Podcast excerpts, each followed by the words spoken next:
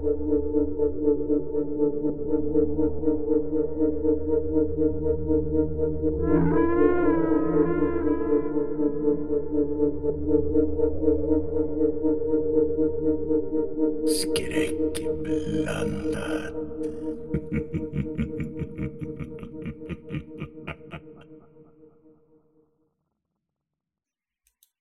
Välkommen till rollspelspodden Skräckblandat, säger vi då.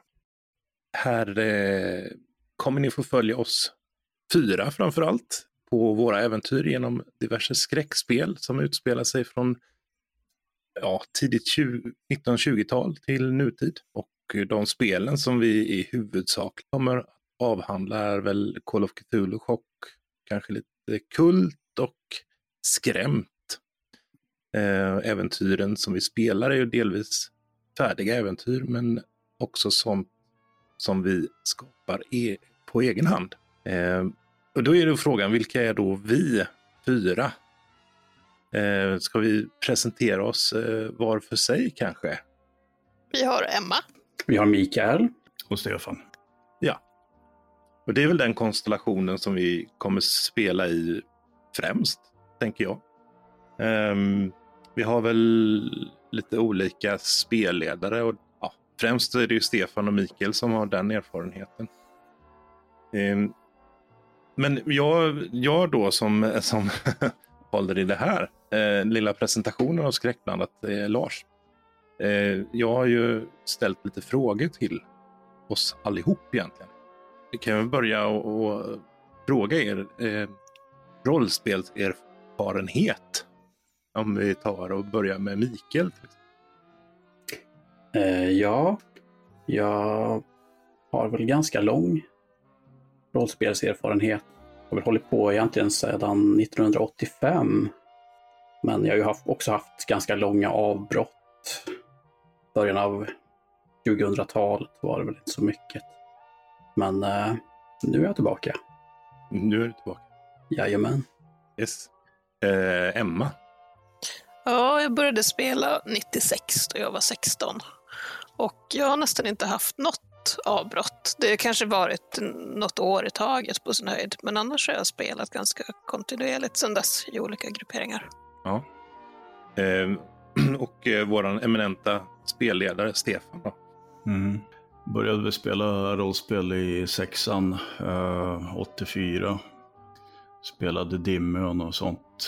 Det var Drakar och Demoner, svarta lådan.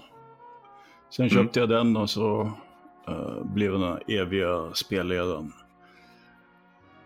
En spelledare? Ja, ända tills kanske, jag vet inte, 94 eller något sånt. Sen var jag så jävla trött på att vara spelledare så att jag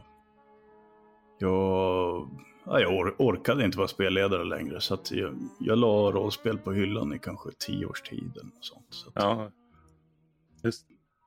Men sen börjar man sakna det liksom. Mm. Jo, men det är ju ganska speciellt. Jag själv jag började nog i tonåren tror jag. Jag var väl kanske 15.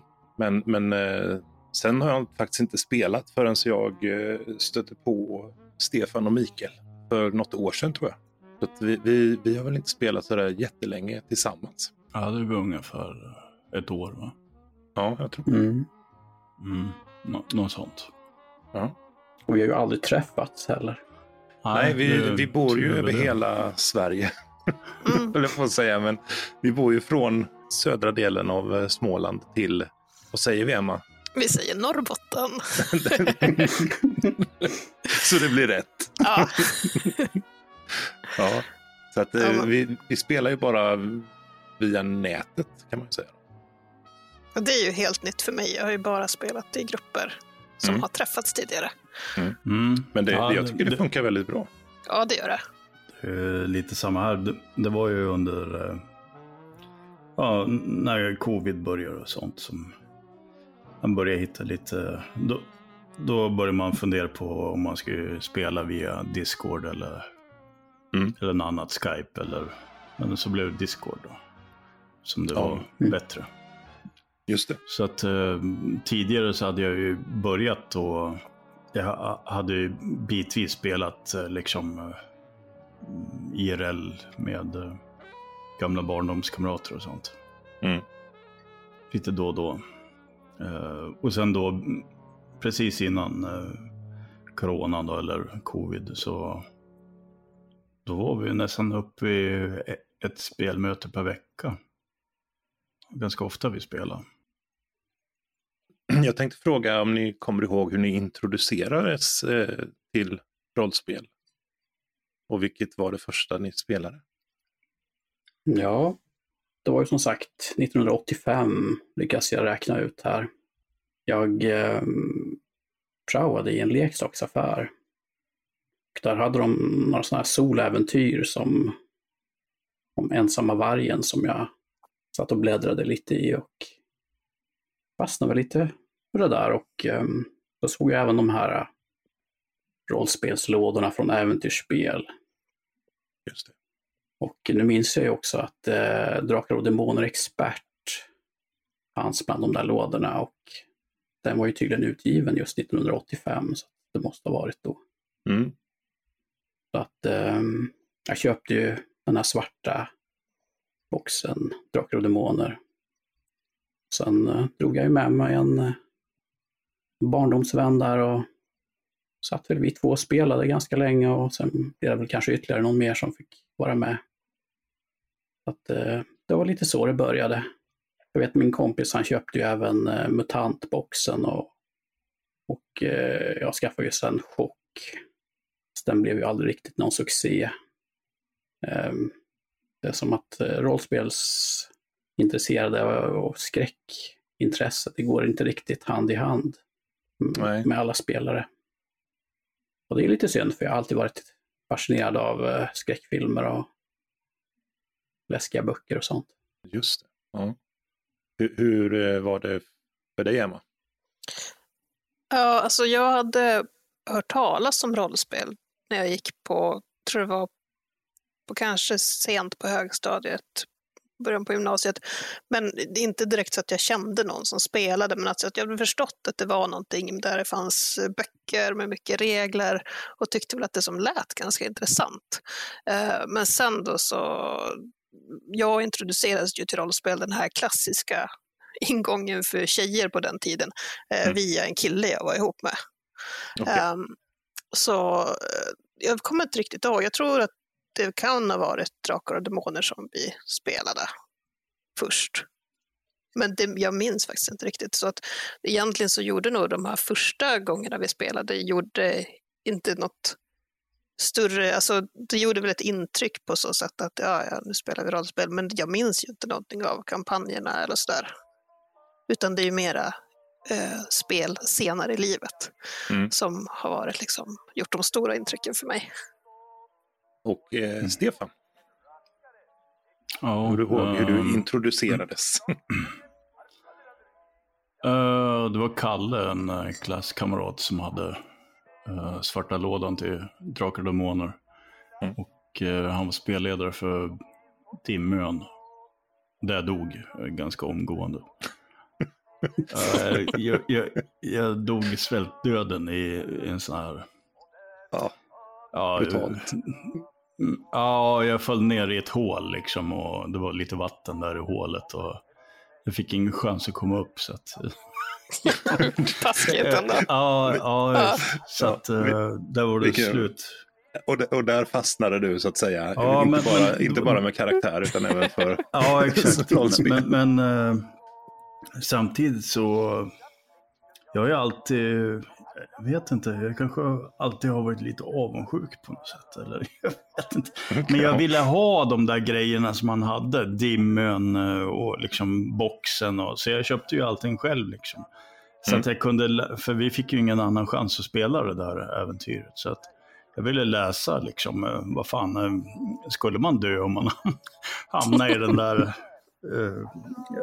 följ genom falluckan där, och man hade ju faktiskt chans att klara sig. Ja. Så att det är Kalles fel där att jag kommer aldrig att förlåta honom. Ja. Som du hörde Kalle, så vet du. Ja. Men det verkar ju som att Drakar och Demoner är Men det verkar ju som att Drakar och Demoner är ju en ganska stor inkörsport till alltså, oss som är lite äldre. Ja, det var ju Sveriges största rollspel. Alltså, det var ju ofattbart. Det fanns ju... Alltså, det sålde ju enormt mycket. Alltså, det... Vad var det? I var 10:e svenska hem det fanns det Drakar och Demoner. Mm. Det är ju rätt mäktigt. Det är mäktigt. Det finns inget spel idag som kommer upp i de siffrorna. Alltså rollspel. Jag är väl en av de få som inte... Jag spelade Drakar och Demoner första gången nu. När du var spelledare, Stefan. Innan dess har jag aldrig spelat Drakar och Demoner. Ja, just det. Aha. Jag började med Twilight 2000. Mm-hmm. Så att, du började med engelska. Ja, jag tränade ju kampsport när jag var från 15 år, 14-15. Och då var det ju några där som började prata om mycket om rollspel och sådana här saker då. Och Call of Cthulhu vet jag att de pratar om. Och sen helt plötsligt så satt vi hemma hos Uffe, som han heter. Och så hade vi en Henrik som var spelledare för Twilight 2000. Och det var ju helt helt bisarrt vilken jäkla känsla det var egentligen. Just det här med att kunna skapa en berättelse tillsammans och liksom det här med alltså se en hel värld framför sig, alltså bara utav det som man pratar om istället. Alltså det var ju som att skapa en film eller en bok här och nu liksom när man spelade, så att jag tyckte det var skithäftigt. Och sen så var det ju lite så här nervöst med alla de här tärningslagen och så. Sen konstaterar man ju att fummelslag var ju jävligt roligt. Så att Twilight 2000 var i alla fall min inkörsport till rollspel. Vi pratade lite om spelledare. Vad är era spelledaregenskaper? Får vi nästan börja med Stefan, tycker jag. Ja. Ja, jag har ju ofta, i alla fall nu på senare, nu med internet och sånt, så har jag ju en sån här jag gör mycket research och sånt inför olika äventyr och sånt, och jag skriver ju ofta om äventyr också, om man spelar några äldre äventyr. Så skriver jag om, så att det passar mer, till exempel om man spelar Call of Cthulhu. Just det. Så skriver jag om så att det passar mer som det var på 20-talet, och liksom typ att jag försöker hitta riktiga kartor och sånt från den tiden och sådana grejer. Men det är tack vare internet. Sen är jag väl... Alltså med tiden så man lär ju sig att improvisera och sånt, så att det är väl det. Och sen jag vet inte, jag har väl det är både en fördel och en nackdel, men jag har en förkärlek för lite sådana här udda karaktärer. Alltså alla de där udda karaktärerna liksom, även om de är konstiga, så det finns ofta någonting som jag har knyckt från riktiga personer som jag antingen har träffat eller som jag sett i någon dokumentär eller någonting, och så tänker jag, fan, så där ska han vara liksom. Och, så att så spar jag det kan vara någon sån anteckning bara, och så kanske jag använder det till några äventyr. Men, just det.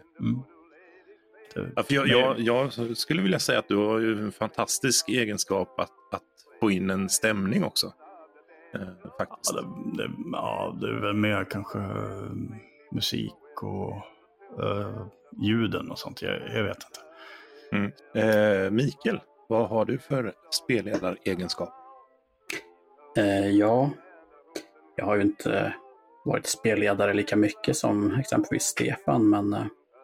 Jag har väl utvecklat något sorts egenskap.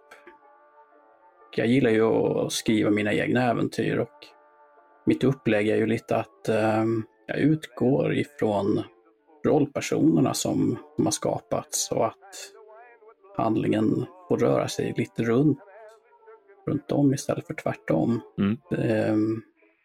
Visst, det finns ju ett äventyr, eller det finns ju en handling som utspelar sig som inte rollpersonerna kan rå på riktigt, men att det ska vävas in på ett sömlöst sätt.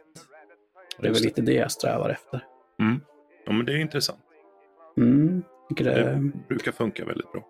Ja, jag gillar det, och när det funkar då kan det faktiskt bli rätt så bra. Det håller jag med dig om. Det brukar bli bra när du rollspelar, eller när du är spelledare. Så. Och Emma. Skulle du säga att en extrem motvilja, det är en egenskap? Ja, det är ju en typ av egenskap, absolut. Ja, nej, jag har ju inte spelat nästan. Jag har gjort det kanske 2, kanske 3 gånger i mitt liv. Och en av de gångerna var med mina barn.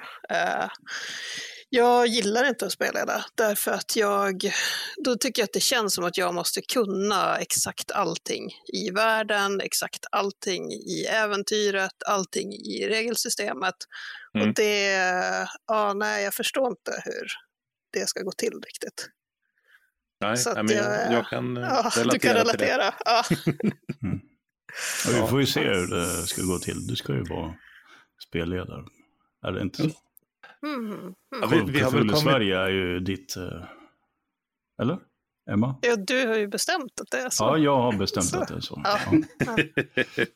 Ja, men vi har väl kommit överens om att vi ska spelleda allihop i alla fall. Ja, man måste ju prova på någon gång nu. Alltså, regler och sånt, det hjälps vi åt, men det är liksom... Det är ju det minsta problemet. Det största problemet är ju att liksom komma ihåg alla namnen på spelledarpersoner och sånt. Jag har ju skitdåligt minne. Så att bara man har bra minne så har man ju, ligger man ju på plusser redan. Så att, och det verkar det ju ha. Så att. Jo, men det har jag ju ändå. Men det här är ändå någonting som har... lite grann hängt med mig när det gäller rollspel, alltså sen jag började, att jag har ganska svårt för att lära, eller har jag svårt? Ja, jag har lite svårt för att lära mig regler, men kanske framförallt att jag har ett ganska stort ointresse för att lära mig olika typer av regler. Så att jag gillar ju inte så mycket att man ska hoppa runt mellan olika system och olika världar, för då måste jag lära mig någonting nytt. Så att jag gillar ju som att, ja men okej, nu kör vi Call of Cthulhu, vad bra, då vet jag vad jag ska slå. Okej. Ja, men då vet vi det på svenska också. Så att, ja, det är ju en fördel. Ett steg närmare. Ja. Nej, men som sagt, jag kan relatera till dig, Emma, för jag har ju inte heller några erfarenheter av att spelleda. Men däremot så skriver jag på ett äventyr till Call of Cthulhu. Det har jag gjort sedan 2020, och det var ju så jag fick kontakt med Stefan. Ja, just det. Så att, men förhoppningsvis så, jag har ju gjort en vad ska man säga, ett intro till den i alla fall, i äventyret, så att förhoppningsvis så ska vi riktigt spela det. Ja, tack. Och så har vi ju fått se karaktärer också. De såg ju jättebra ut. Ja, de har ju också gjort färdigt. Så nu är det bara äventyret kvar egentligen. Ja. Som ska få ett slut, eller hur man ska säga. Men får vi fly? Frågan är om ni vill fly. Det är nästa. Jag vill alltid fly. Jag har nästan lagt upp det så istället. Vill ni fly? Så då. Ja. Kommer att bli många spelsessioner, tror du? Jag tror att det är över på 15 minuter, och andra som har läst det säger att ni har ju år framför er att spela det här äventyret. Alltså. Så att jag vet inte. Ja, det är väldigt svårt att uppskatta tiden. Man kan skriva jättemycket och det går snabbt, och ibland skriver man lite och tar hur lång tid som helst. Spelarna tar sig igenom det. Värsta är ju när man skriver mycket och när spelarna nonchalerar hälften av det man har skrivit. Liksom. Det är så jävla... Vi kommer otacksamt. Ja, vi får komma ifrån den här arenan. Nej, den där arenan ska dyka upp i varenda äventyr ända tills ni går ut på den. Ja. Du ska, din styrka inom rollspel. Vem ska vi ta? Emma börjar vi med. Jag har nog inte tänkt riktigt så här för mig själv vad jag tycker att min styrka är. Men jag tror att kanske många andra som jag har spelat med, där är nog så här styrkan att bara såhär, jag är tjej och spelar rollspel, så nu fick ni med en tjej i spelgruppen och det är någon som spelar kvinnor. Det var ju kul för er. Så, nej, men annars så skulle jag säga att min styrka är ju att jag är intresserad av relationer karaktärerna emellan. Jag är ju inte så besatt i färdigheter och skills att man ska, det är ju kul att man blir bättre, absolut, och det är kul att lyckas med saker också i rollspel, men jag är ju ingen minmaxare som optar en gubbe för att bli superbra. Nej, på just någonting. Nej. Vad är Stefans styrka inom rollspel?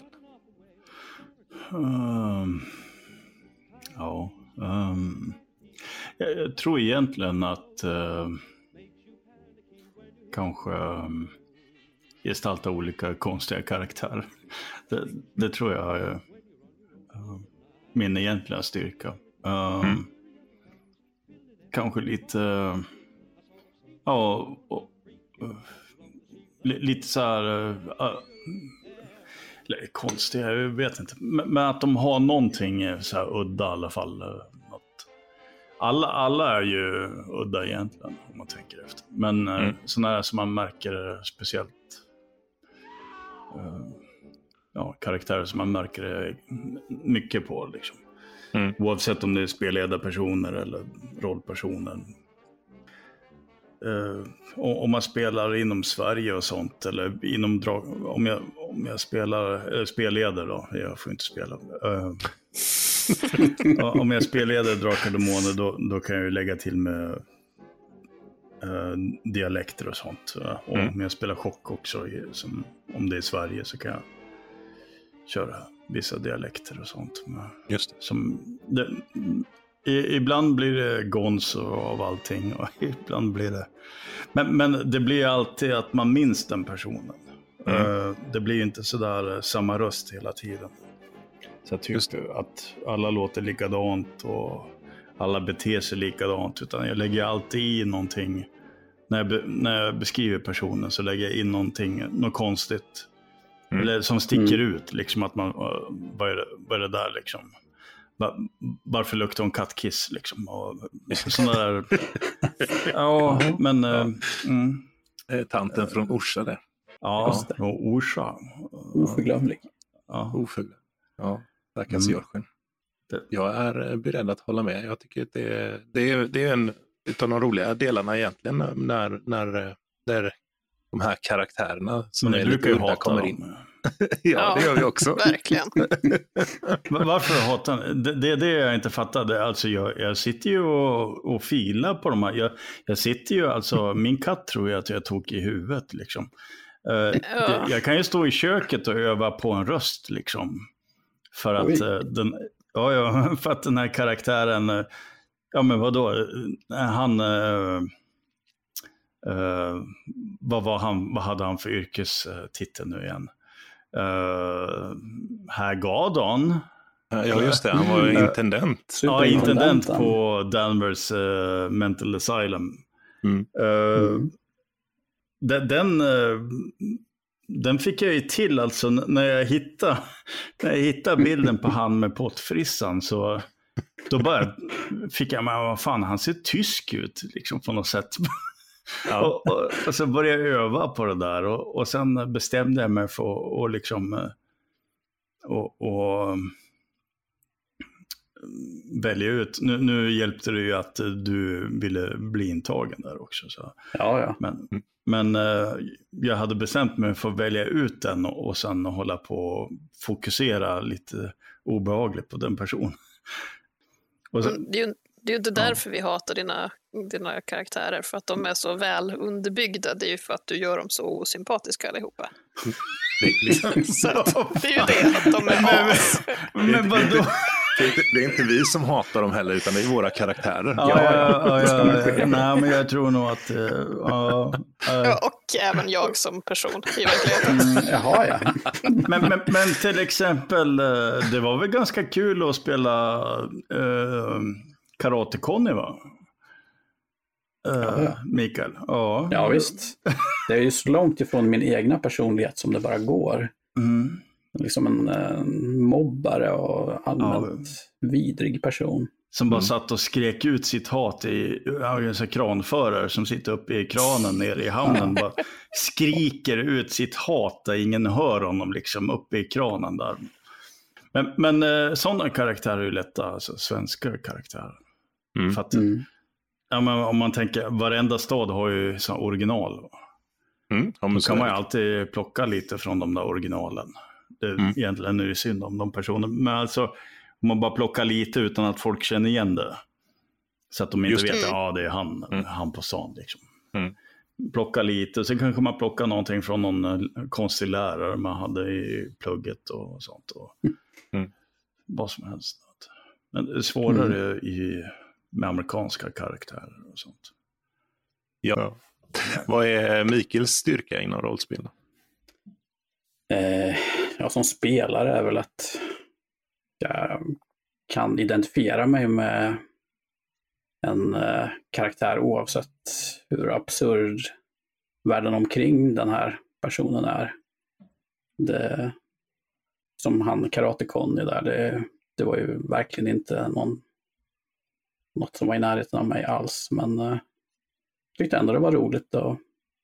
Det är väl det som jag uppskattar med rollspel, just att man kan utforska sidor hos en själv som man kanske aldrig normalt bejakar. Sen tycker jag också det här med rollspel, det som jag tycker är roligast, eller vad jag tycker är viktigast för mig, det är att det verkligen blir rollspel, att när det förvandlas till regeldiskussioner och att man sitter och rullar hundratals tärningar, då tycker jag inte det är så kul längre. Nej, just det. Det blir lite för styrt, kan man säga då. Ja, det får liksom inte förvandlas till något sorts brädspel utan pjäser. Jag vet inte om det är min styrka kanske, men att jag vill försöka avstyra sådana tendenser. Ja, men precis. Men du har ju också en förkärlek för liksom bizarra karaktärer och sånt. Som den där... mannen på sjukhuset McKenna och just det. Den här prästen som dök upp på kyrkogården, såna här bizarra varelsen i första vi spelade med din gamla spelgrupp. Rullande barnet. Ja, rullande fostret, liksom. Fostervarelsen. Ja. Det är jättebisarra grejer. Det är liksom... Jag har ju lite morbid fantasi. Det har jag väl alltid haft. Och kan man då sätta det på pränt på något sätt och lura in andra personer i ens fantasi. Det är ju ganska fascinerande. Det bästa ändå, det var ljudet som det blev jag imponerad av. Det här ljudet som att det var nästan bara jag som hörde det också. Jag vet inte. Tänkte kanske inte på det här. Ja, men jag hörde det direkt. Alltså, vad fan är det där för något? Ja, innan min råd. Väldigt bizarr varelse jag hittade på. De såg ut som ett förvuxet foster som... var ihoprullad på något sätt, så att de rullade omkring i snön. Jag har väl ingen direkt styrka heller när jag tänker efter. Det är väl brist av insikt och ogenomtänkt agerande. Ja, men det är ju jättehäftigt. Och sen har jag oskyldiga uppsåt som leder till antingen till kaos eller väl utförda uppdrag. Så det är liksom...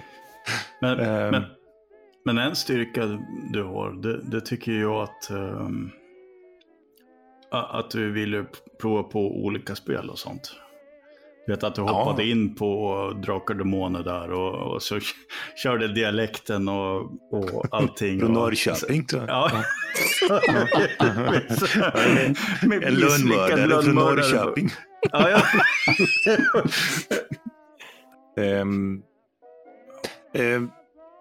Jag vet inte, svaghet i någon rollspel. Ja, det kan vi väl ta.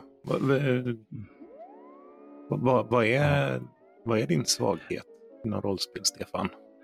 Ja, det var ju det där att alla mina karaktärer är så avskyvärda. Tydligen. Att det blir så. Ja, men jag fattar inte det för att jag har ju jättefina karaktärer alltså. Ja, men det var ju... Mormor från Orsa var ju en sån jättefin, tragisk karaktär. Som, nu fick ju inte du uppleva henne. Emma. Men alltså det finns ju... Ja, jag vet inte hur jag ställer mig mot den där kritiken. Alltså. Du har ju absolut gjort karaktärer som vi har men knutit an till och tyckt om också. Sen är det ju tråkigt att de har visat sig vara mördare. Men det är väl kanske bara en jätteolycklig slump att det har blivit på det sättet. Nej, det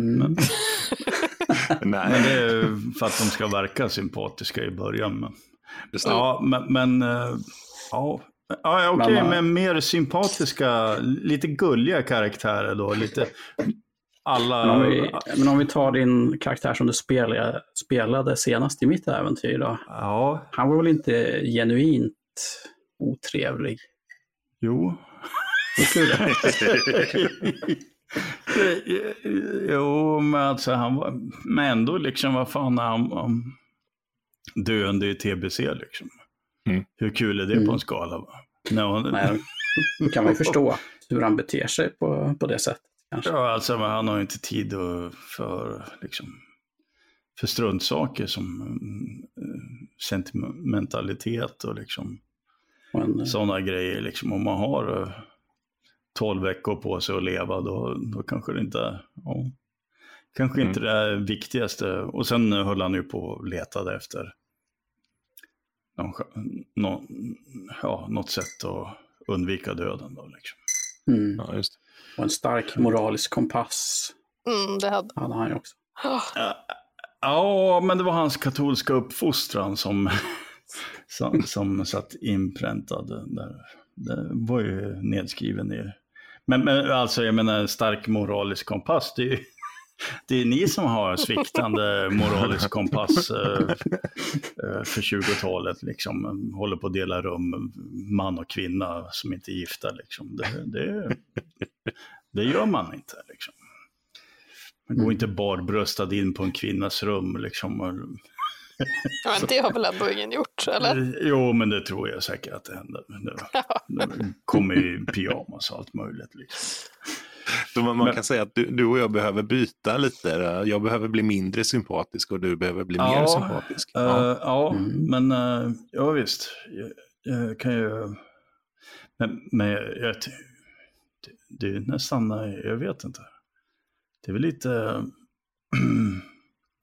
väl lite charmigt att spela svin. Ja, men jag tror det är så här. Att det kanske är lätt ibland och spela det, eller hur man ska säga, alltså just det här, eller roligare rättare sagt, att få vara roligare, just att få vara den här, alltså någon typ av bad guy, fast ändå inte liksom. Ja, men jag lovar så här att min nästa rollperson ska vara Hedlylig kille. Han ska vara scoutledare också. Den rollpersonen du kommer spela i mitt äventyr är ju faktiskt... Det är en fin kille. Ja. Det är... Politiker var han, va? Ja, liberal politiker och pappa framförallt. Hockeyfarsa va? Ja, var han väl.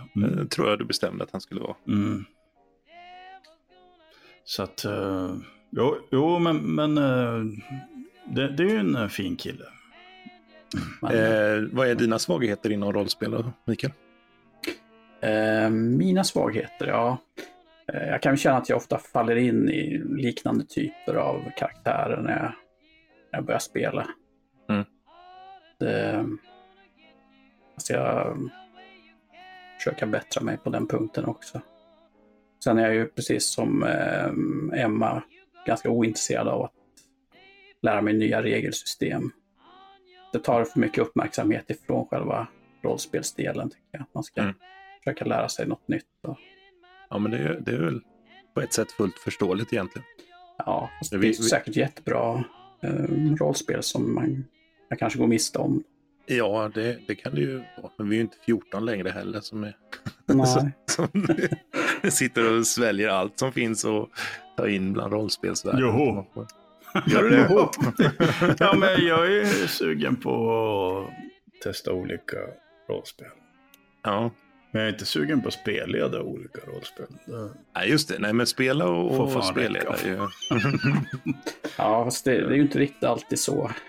Exempelvis om jag skulle hoppa in i en Dungeons and Dragons spelgrupp, då förväntar sig spelledarna att man ska kunna sin klass.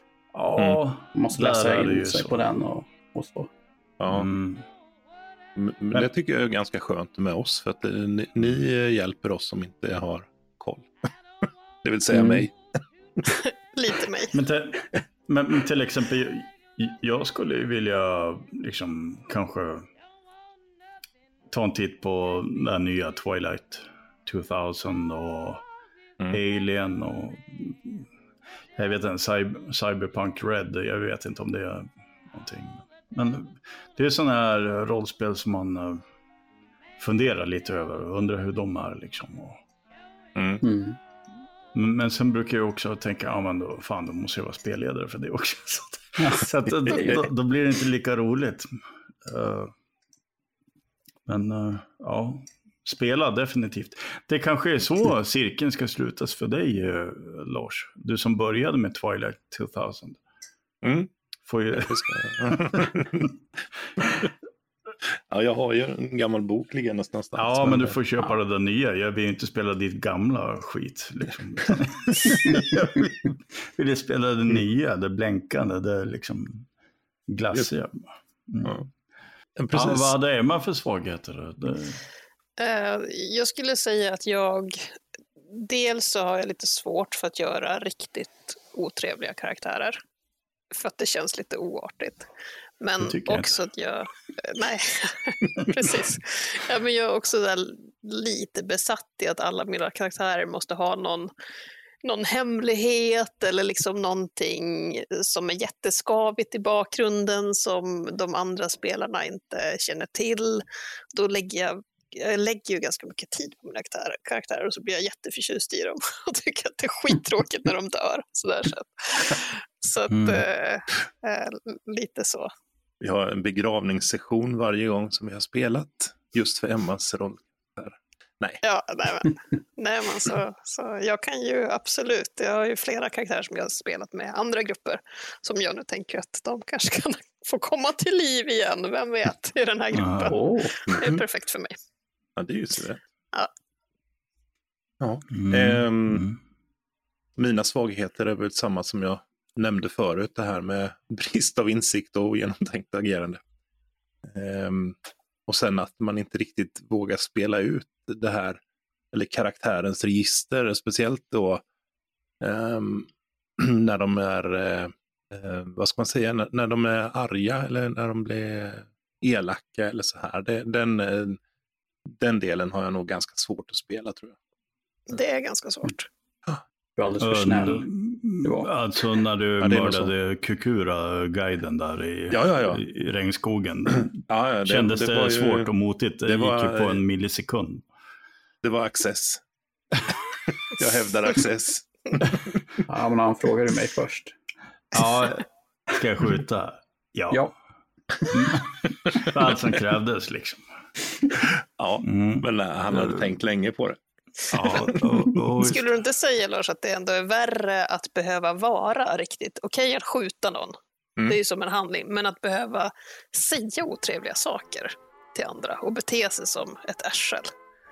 Sånt tycker jag är men lite kämpigt. Det har jag nog svårt för, ja.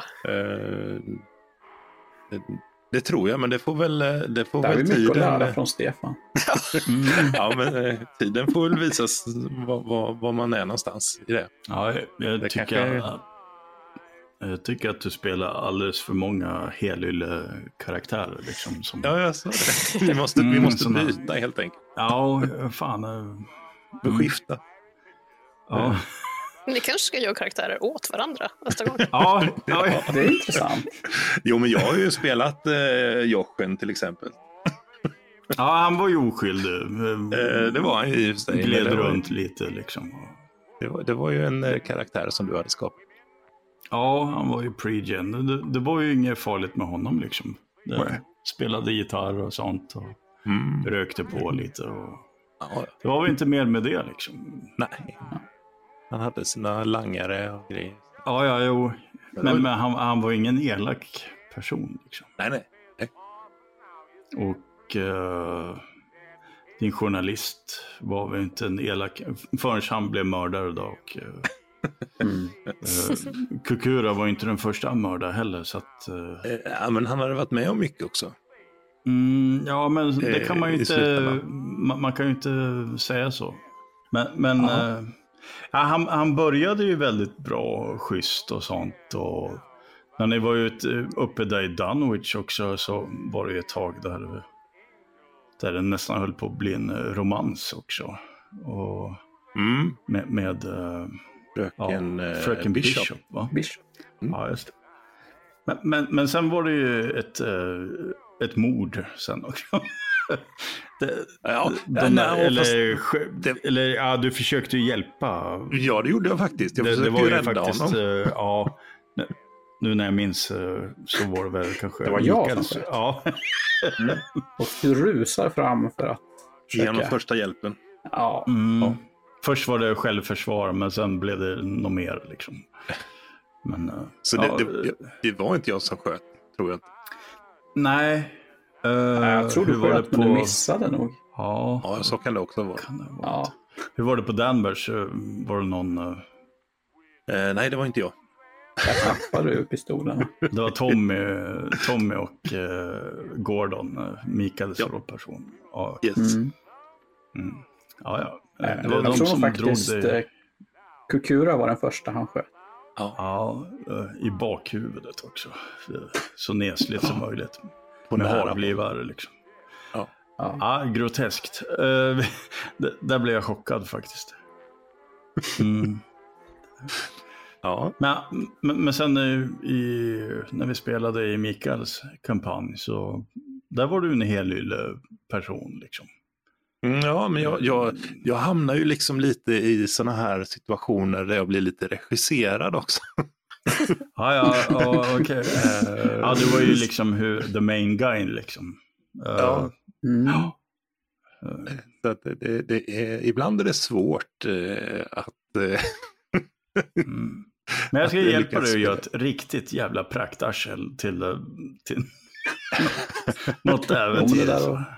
Om det där att göra en rollperson till någon annan, det är kanske en bra idé. Man ska ju inte spela sig själv, säger de. Eller kanske spela det förbannat bra.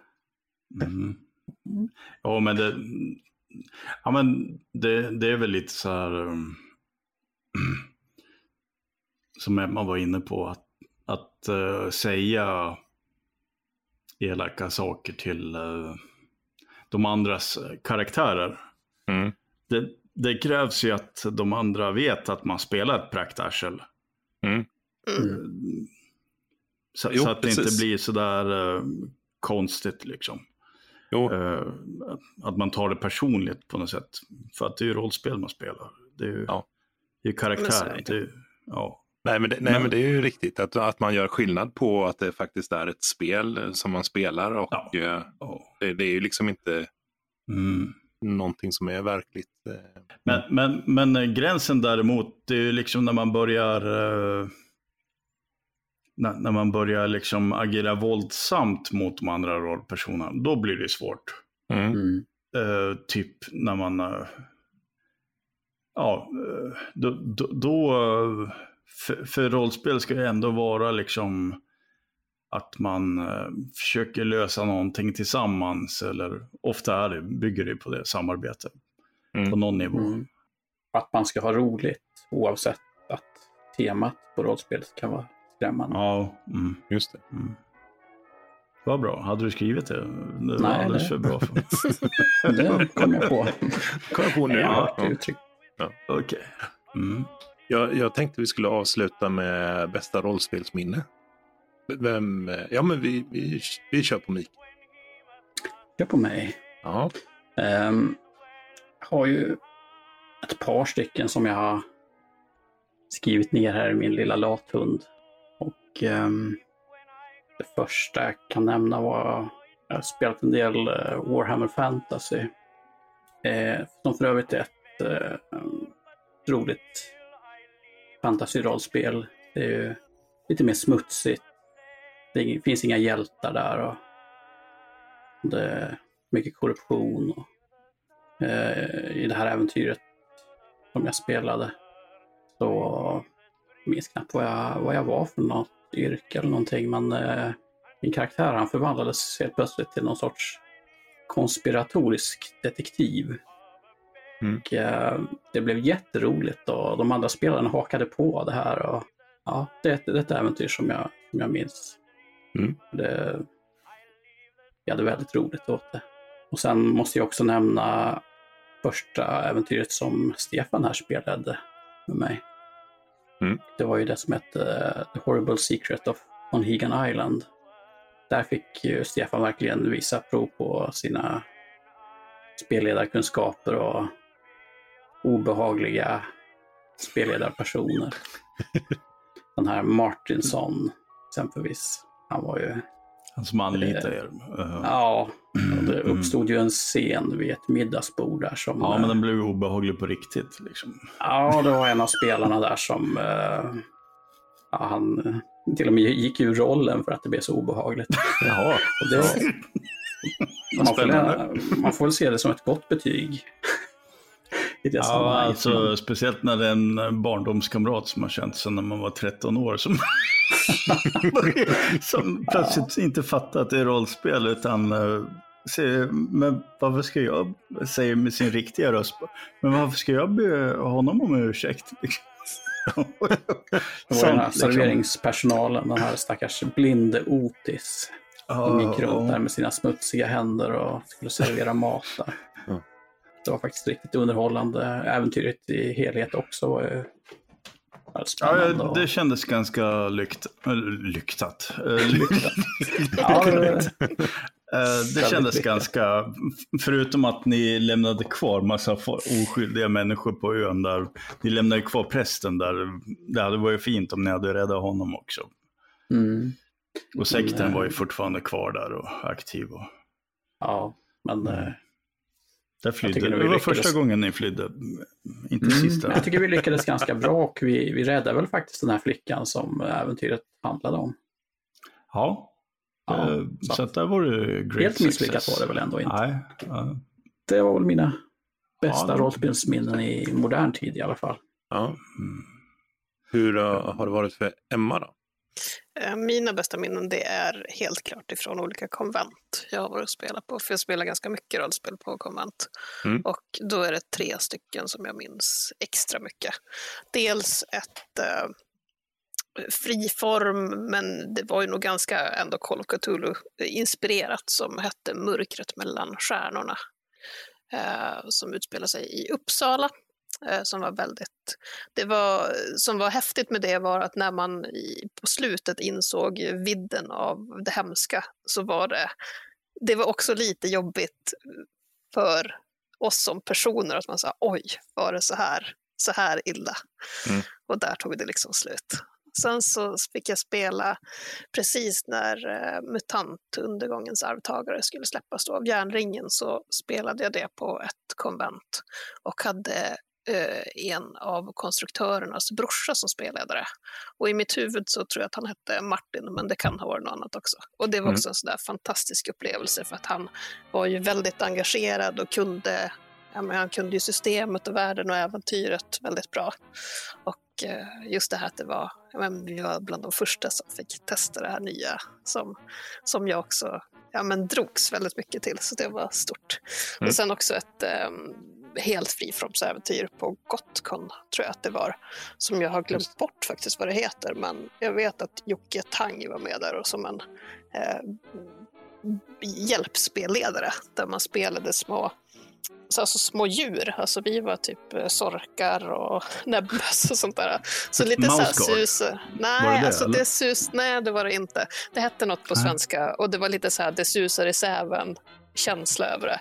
Jag har liksom glömt bort vad själva äventyret handlade om, men själva minnet av det var väldigt stämningsfullt och de hade jobbat mycket med musik, och just att det var två spelledare, en som höll i det hela och en som spelade lite sidokaraktärer, var väldigt effektfullt.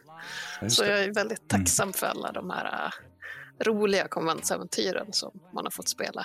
Och det skulle vara så kul också att hitta de här i efterhand, för det är ju många, många år sedan det här, som jag spelar de här, så att det skulle vara kul att hitta dem och få titta på dem igen. Just det. Stefan då? Bästa rollspelsminne?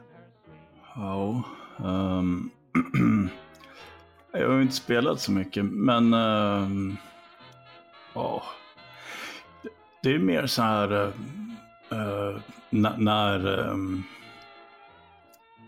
när mina spelare liksom, som jag har spelat med och har fumlat och sånt.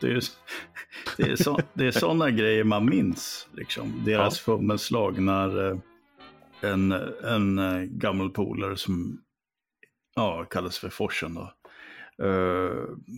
när hans feta barbar skulle kasta ner en stor sten på folk nedanför en klippa liksom. Och han fumlade och följde med stenen ner. Eller när det var en sån här, det var precis när den här modulen drakar hade kommit ut, så fanns det så en ras som heter drakmän och sånt. Och då, jag har för mig att det var det i alla fall. Eller så var det någon sån här demonkrigare eller något sånt. Det var en som heter Roine som hade gjort den rollpersonen. Han hade en sån här förmåga, en demonisk förmåga eller någonting som hette förändra massa. Så han kunde få folk att liksom bara braka rakt genom jorden liksom. För att de blev, liksom vägde 30 ton helt plötsligt liksom. Men han fumlar ju så att han själv brakade igenom. Och då gick de andra fram och spottade ner i hålet. Liksom. liksom. Så, ja, jag vet. Och sådana grejer liksom. Ja, det är bara så dråpliga grejer man minns egentligen. Men själv alltså. Jag kan ju inte säga att det är bästa när jag fastnade där i hålan och dog svältdöden. Det är inte det bästa, men det är det jag kommer ihåg mest som spelare. Det är det mest bittra över. Ja, det är det mest traumatiska jag varit med om. Ja. Jag själv har några stycken också. Bland annat var det ju det här med våran reseguide Kukura som råkade. Han gick hädan. Olyckligtvis. Nej, det var inte olyckligtvis. Han var...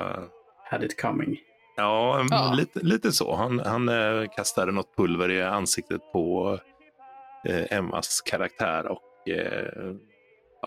sa väl att hon var döende, mer eller mindre. Och de hade Gordon som var Mikaels karaktär. Han hade redan försökt att skjuta honom innan. Men fumlade och sköt vid sidan om honom, tror jag det var. Och då hade de tagit ifrån honom hans vapen. Så han hade inget vapen. Så att jag tog över hans handling helt enkelt att skjuta. Så att den stackars Kukura, han dog. Det var inget synd om honom, han var ett as. Han fick vad han förtjänade. Ja. På något sätt så är det ju de här fummelslagen som blir det roliga i spelen, tycker jag. Vissa tycker inte att det är så, men jag tycker det är självklart när man lyckas så är det ju fantastiskt. Men fummelslag det är något alldeles. Dina favorit. Ja, precis. Ja, nej, men jag tänker att där har vi väl presenterat oss själva vad vi tänker om rollspel, eller? Ja. Eller vad vi har för uppfattning. Sen ska vi väl säga att det är väl inte bara Call of Cthulhu och kult och skrämt och chock som vi spelar, utan det blir ju förmodligen andra spel också, men vi kanske är mest inne på skräckspel i alla fall, tror jag. Ja, det är ju skräckblandat. Ja. Mm. Så, och sen kommer vi väl även också att avhandla om hur man skriver äventyr i något avsnitt. Eller hur vi skriver äventyr, kanske vi ska säga. Mm. Och också lite om stämning i spel genom att använda bilder och ljud. Och framförallt då över nätet. Mm. Och även det här med, vad kallas det? VTT, va? VTT tänker du på? VTT, ja. Virtual Tabletop. Ja, men precis. Okay. Så vi kommer väl avhandla lite sådana delar också kanske. Vad som finns att använda. Förutom spel så tänkte vi väl att vi även kanske kan hjälpa andra som vill spela över nätet. Det var ju lite tips. Program och sånt. Exakt. Ja. Så är det väl tänkt i alla fall. Så att, vi får väl hoppas att vi kan sprida lite skräck och lite glädje. Eller mest skräck. Ja, gärna. Mest skräck. Ja. Men med det så säger vi väl hej då. Skräckblandat.